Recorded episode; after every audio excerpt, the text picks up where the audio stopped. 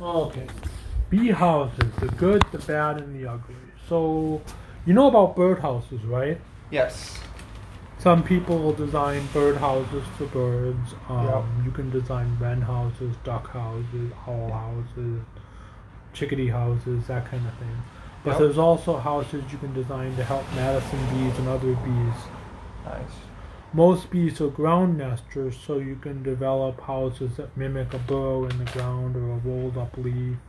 Some of them have bamboo, some of them have cardboard. Cardboard isn't as good because cardboard can get wet in the rain and have mold and rot. Yeah. Um, but bamboo is really good. Yeah, bamboo is really nice. Yeah. Yeah. Yeah. It's a it's a good uh, natural um, wood. So Yeah. like wood type. Yeah. So I didn't get a chance to research the good, the bad, and the ugly of bee houses, but some of them are good, some of them are not so good. yeah. just research your uh, company and uh, practices and everything when you go looking for bee houses. yes. Most bees are solitary, so they don't come together in big hives like you think of honeybees. Yes. That's not necessarily true when it comes to bees. Most bees are um, solitary and raise their young in solitary confinement. Maybe Okay. one or two young at a time, or three or four, versus a whole hive of honeybees. That's not the norm. Most bees are very different. Um, do you So, have any? Topic? My question is, um, I know like certain bee houses are used to collect honey.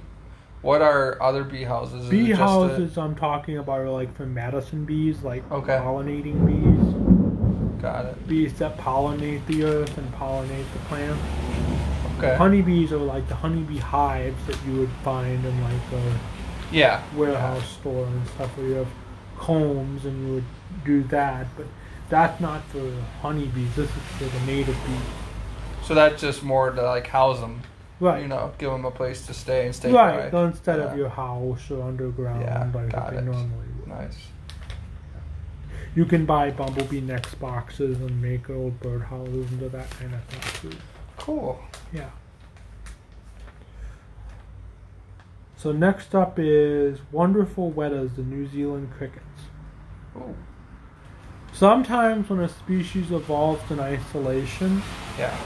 When it's not under pressure from other sources like predators or um, food or anything like that, they can grow to be very, very big or they can get very, very small. Yes. Wetas are an example of something that's gotten to be very, very big. Some, did you know that some wetas are the size of rats? Wait, you mean like the crickets? Yeah. Oh wow. So Look they can get like pretty bo- big. Yeah, they can get really big, like an ounces in weight.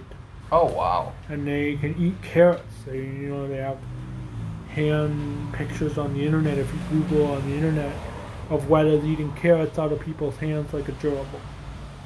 Like a They're- cricket yeah, eating a. they- oh wow. Yeah, cool. they're big. Cool. They're really, really big, and they got spines on their legs that deter predators like mice and stuff from eating them. But they've evolved in species isolation, so it's really, really hard on them now that there's rats and other predators on those islands. Oh, and this is like the New New Zealand, Zealand, yep, island. the New yeah, Zealand yeah, island. There's yeah. over 70 species of wetas. Oh, Tree wow. wetas, ground wetas, giant wetas.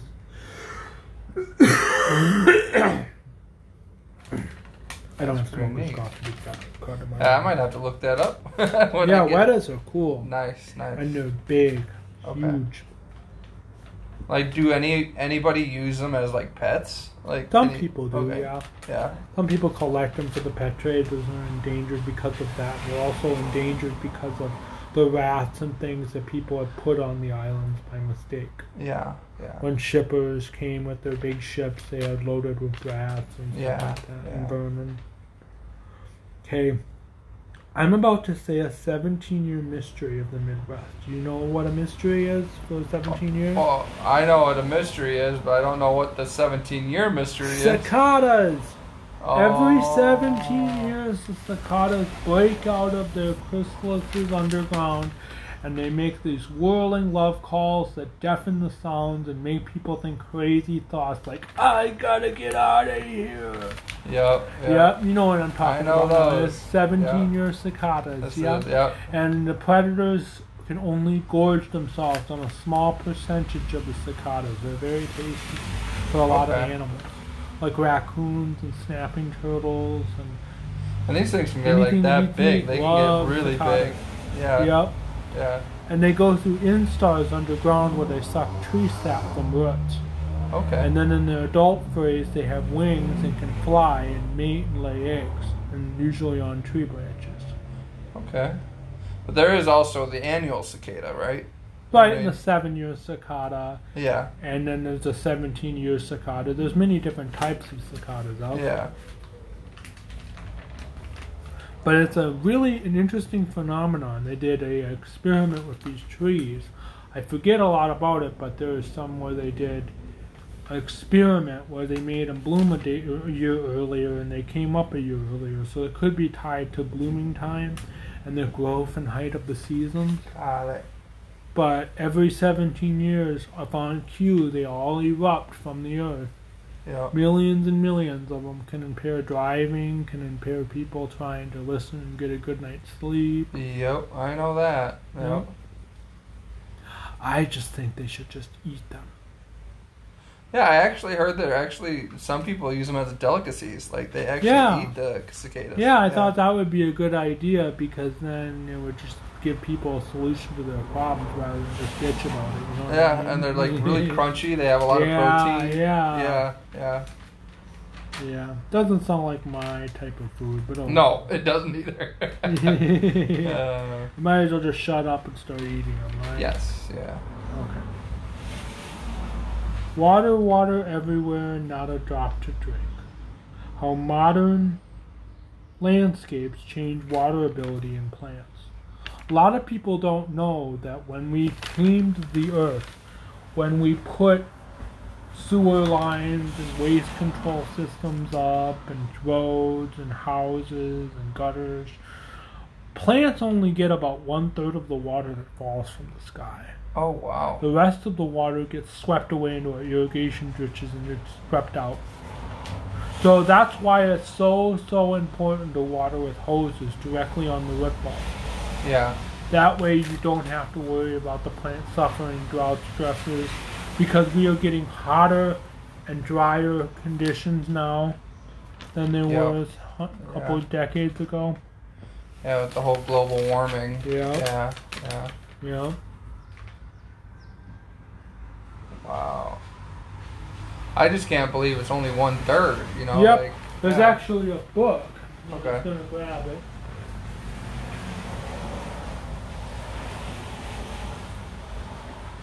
That says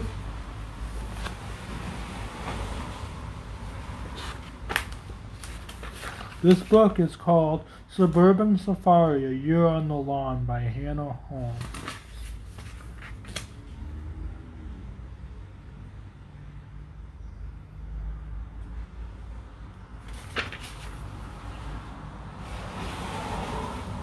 One oh three.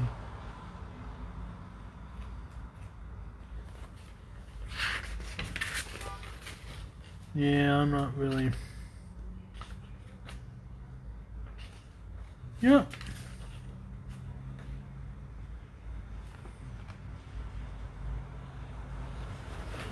But this is basically one of the books I was going to talk about. Nice. Yes. Books that which brings me to our next topic.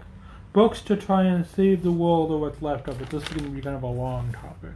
I'll go through good. each of these books and tell you about what the author is, what the book is about, and the title of the book. Yep. The first one we talk about is Suburban Safari, A Year on the Lawn by Hannah Holmes. It's about basically about lawns, native plants, suburbia, witty, imaginative, imaginative and powerful. Holmes is a real racial caution for 21st century suburbia. That's the first one. The second one is 100 Plants to Feed the Bees. Provide a healthy habitat to help pollinators thrive by the Zing Society. Oh wow. This is really cool. It says the first simple step towards protecting our pollinators is to provide the flowers they need using no pesticides. With abundant native flowers, your task is even simpler. Don't mow them down. This field guide identifies the plants that honeybees and native bees, as well as butterflies, moths, and hummingbirds, find the most nutritious, including flowers, trees, and shrubs, herbs, and pasture plants. With guidance from the what society is this? The Xerces? Xerces Society. The global authority on insects and other invertebrates can turn your backyard farm or community into a thriving pollinator habitat. That's sto- second book. This is a good one called Jewels of the Plains by Claude. Barr. Claude Barr, yeah. Yeah. Wildflowers of the Great Plains, Grasslands, and Hills. Really cool book. It talks about the tall grass prairie and how numerous it used to be before development and agriculture pretty much destroyed it. Yeah. And this is So another didn't you one. mention that uh, last podcast that the the actual prairies and plains have decreased to like now just to like ten percent? actually like- less than one percent. Oh, less than one percent. yeah, it's not ten percent. It's less than one percent. Yeah. But that was before the Europeans came when it was Yeah. uh, 200 million acres. This is another one called Overrun by Andrew Reed, Dispatches from the Asian Carp Crisis. This talks Oh, about you Asian told me about that another the podcast. silver Asian Yep. and big head carp that are creeping up our waterways even as we speak, threatening to overrun the Great Lakes. That is Yeah. Andrew is your man if you want to read that one. Yeah. And this one is a good one called Bizarre Botanicals by Larry Mellichamp and Paula Gross, forwarded by Tony Avent. This talks about things like the glorious sea lily, the fox face plant, the Venus flytrap, the polka dot begonia, the sundews, uh, string of hearts, goldfish plant, bat face plant, panda ginger, all that stuff. Nice. This one is one of my personal favorites from Jane Goodall. It's called Wisdom and Wonder from the World of Plants Seeds of Hope with Gail Hudson, forwarded by Michael Polich. This is a really, really cool book. This talks about the different types of uh, plants and Jane Goodall's story of wonder we can find in our own backyard. Really, really good plants, plants to help, plants to hurt, and just about projects and things like that. This is the complete squash, a passionate grower's guide to pumpkins, squashes, and gourds. Before I got to, into native plants, I started growing things like squashes and cucurbits. She Yeah. calls herself a cucurbit and Amy Goldman. She's one of the passionate growers for heirloom vegetables and native uh, squashes that have been around since some of them hundreds of years. They've been around since the 17, 1600s. Wow. And she grows rare plants of exceptional beauty, flavor, and forms. And she's really has a heritage farm. And she grows things that are very, very rare and unusual. Cool. Most squashes are actually plants that you would grow to feed your livestock. They're not plants you would grow to eat yourself. Mm, interesting. And this is an, auto, um, uh, an uh, anthology of American chestnut, Mighty Giants, forwarded by Bill McKibben. And this talks about the largest hardwood tree in the Midwest, indeed one of the largest in the world, the Sensuda dentata, the giant chestnut tree. And this is uh, George Washington, Car- Jimmy Carter, and his younger sister as children. Oh wow. So they're talking about a rich history of an American icon, the American chestnut, and how gigantic it grew before the fungal blight came and pretty much destroyed it. Wow. So would you would you consider chestnuts extinct now, or are They're are they still functionally endangered? extinct in the ecosystem. There's no virgin stands of uh, timber-sized chestnuts left, but there's still isolated areas. The biggest one nowadays is in Salem, Wisconsin. Okay. Uh, the Plant Hunters. This book is about Peregrine Fly, Adventures of the World's Greatest Botanical Explorers. A Royal Botanical Gardens of Kew Nice. talks about the history of plants, $25 book. Talks about different plants and different people who have searched the world to find our botanical treasures. Cool. This is one of my favorite spiritual books by Sy Montgomery. The Soul of an Octopus. Talks about how octopi are actually very, very intelligent animals, right up there with dogs and cats. For a mollusk, they have supreme intelligence. A lot of people don't know that. Um, but this is a really cool book. It's got a National Book Award finalist. And this is one by my good friends or acquaintances at the at the um, um, the Savage Garden or uh, California Carnivores. They run California Carnivores by Peter D'Amato. He runs his own nursery at California Carnivores. And this talks about the carnivorous plants of the world, including Venus flytraps, sundews, bladderworts, pitcher plants, that kind of thing. So. This is another book by Sy Montgomery, The Good Good Pig. It's basically a story about a pig and how it had a lot of worms and was a very big, very runty pig. And she saved it. She's a vegetarian, so she was never gonna have it for pork. She saved it and kept it as a pet in her house. Wow. It was really cool. She said good, it good was- pig, huh? Yeah, Nice. Christopher Hogwood, and he grew to be quite the pig. How old did it get? Do you know? 16, 15. Wow. Most pigs don't live past six months. Most Yeah. pigs are butchered for their pork and they're killed at a very young age. Yeah. This is another book, The Native Bees. Our Native Bees by Paige Embry. Paige Embry. Yeah. And North America's Endangered Pollinators in the Fight to Save Them. This is That one really might be a good read. I would. love to read Imported. European bees get all the press, but more compelling is the story of North America's native bees, species essential to our ecosystems and food supplies. In her travels with farmers, gardeners, and scientists, she examines the vital role these pollinators play. Along the way, she hunts for a bumblebee that may be extinct, houses hibernating blue orchid bees in a refrigerator, and investigates an unlikely place for a pollinator habitat golf courses. So Wow. that's really cool. This is my one of my all-time favorite books, The Plant Messiah by Carlos Magdalena. He is a great guy. This guy works at the Kew Gardens and Conservatory in London, UK, and he is the head horticulturalist there. He has brought back the café marron or uh, plant from an island. Oh, He wow. has cultivated water lily species. There's a water lily species that he saved from Victoria Falls in Tanzania that's about the size of a teacup. Oh wow. Really cool guy. He writes a really cool read called The Plant Messiah. I love The Plant Messiah. And our last book is Identifying Trees of the East, an all-season guide to Eastern North America, Michael D. Williams. Actually looks like a good book too. The Yeah. last one, I didn't mean to all my books. I'm just trying to make space for different ones. Yep. Yep. Yeah, some of those books sound really good, especially like the Good Good Pig. That, that would be a good one Yeah, to read. you can about, own you know, that one if you The want. life, the extraordinary life of a pig. You know, that's pretty yeah, neat. Yeah. Christopher Hogwood. It was kept as a pet. Cool. Cool. Have you ever heard of the babirusa? It's a type of pig. Oh no. It has tusks that grow out of its head almost into its brain. Oh, cool. Only the males have them. The females don't have tusks. Okay. Yep.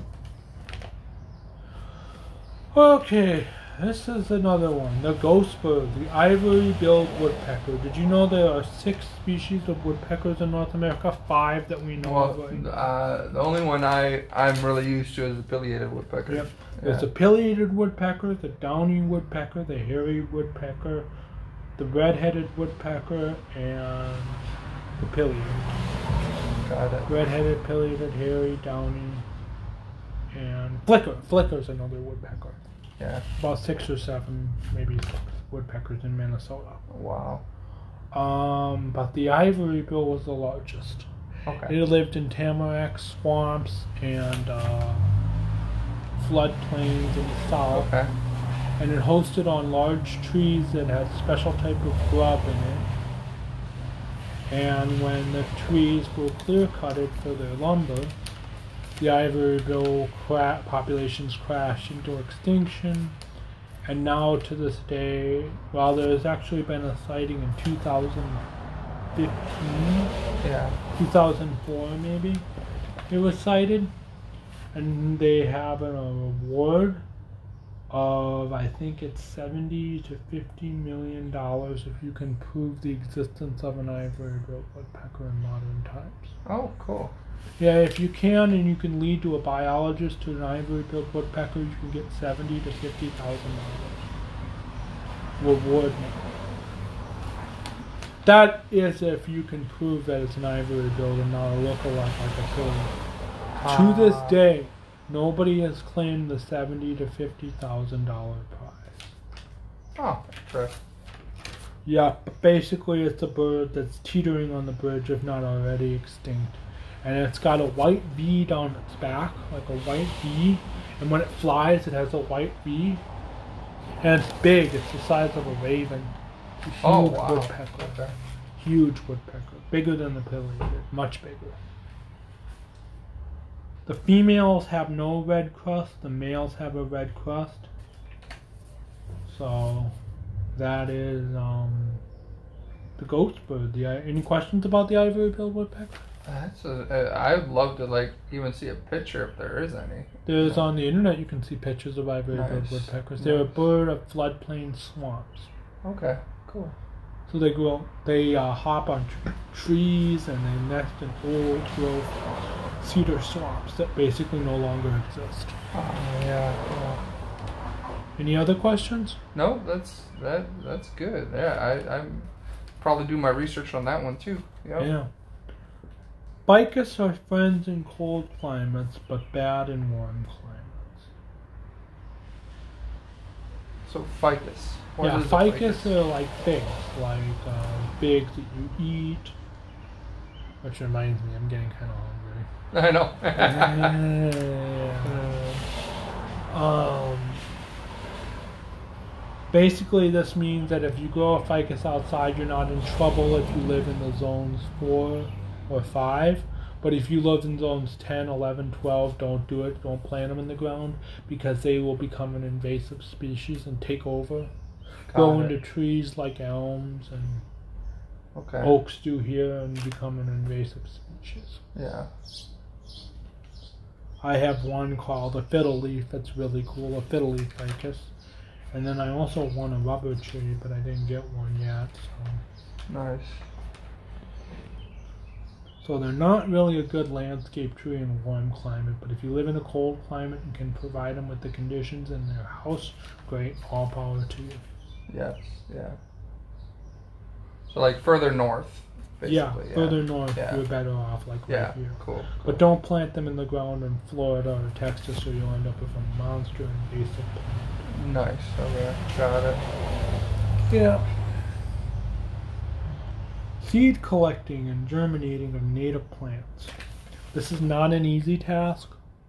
Some of them require cold, moist stratification or cold stratification in order to germinate. Sometimes you have to wait three to four months of cold before they'll even start to germinate. Oh wow. Sometimes you have to pass them through an animal. Sometimes you have to bruise or abbreviate the seed coat with hard rocks or sand or sharp sand. Not an easy task, but for some people it's fun. I have a seed packet of rosinweed seeds I'll show you before you head out today. Yeah. Nice. Yep. And and when they cultivate it, um, what do they do? Like, uh, do they are they trying to like create more of them? Yes, Or- yes, Yeah. we're trying to create Okay. more native plants and more. Got it. Got it. Yeah. I could imagine that's a difficult task. Yeah. Yeah. Some of them are easier than others. Bergamot's very easy. Cup plant is very easy. A lot of the sapeliums are very easy. Yeah. Yeah. Yeah. Yeah, I, I mean, I like, I don't like sunflowers are. Yeah, I have a bunch of sunflowers at my garden. Yeah, nice, nice.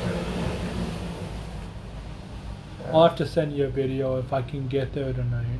Sounds good. Sounds good. Yeah. I don't know. It depends on how the weather looks. I mean, It's been it's very starting wet. to clear up. Now it's just misting, so I don't know. Yeah, I'll talk to my staff later about that. Yeah. Anyway, that's it. Cool.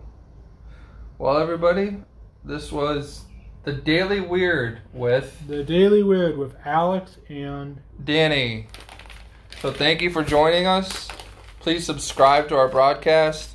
We will be posting every month. It won't be on the month, but it will be every month. We do a, a daily weird. I mean, we technically should be monthly weird, but uh, you know, we do it because we want to help you learn about nature and the and about ways science and about science humanity and how- humanity yes. can help nature and how things exactly. improve. So this is your host, Danny and Alex, signing off. Signing off. Over Have a out. good day, everybody. You too. Have a good day. Yep. Bye. Bye.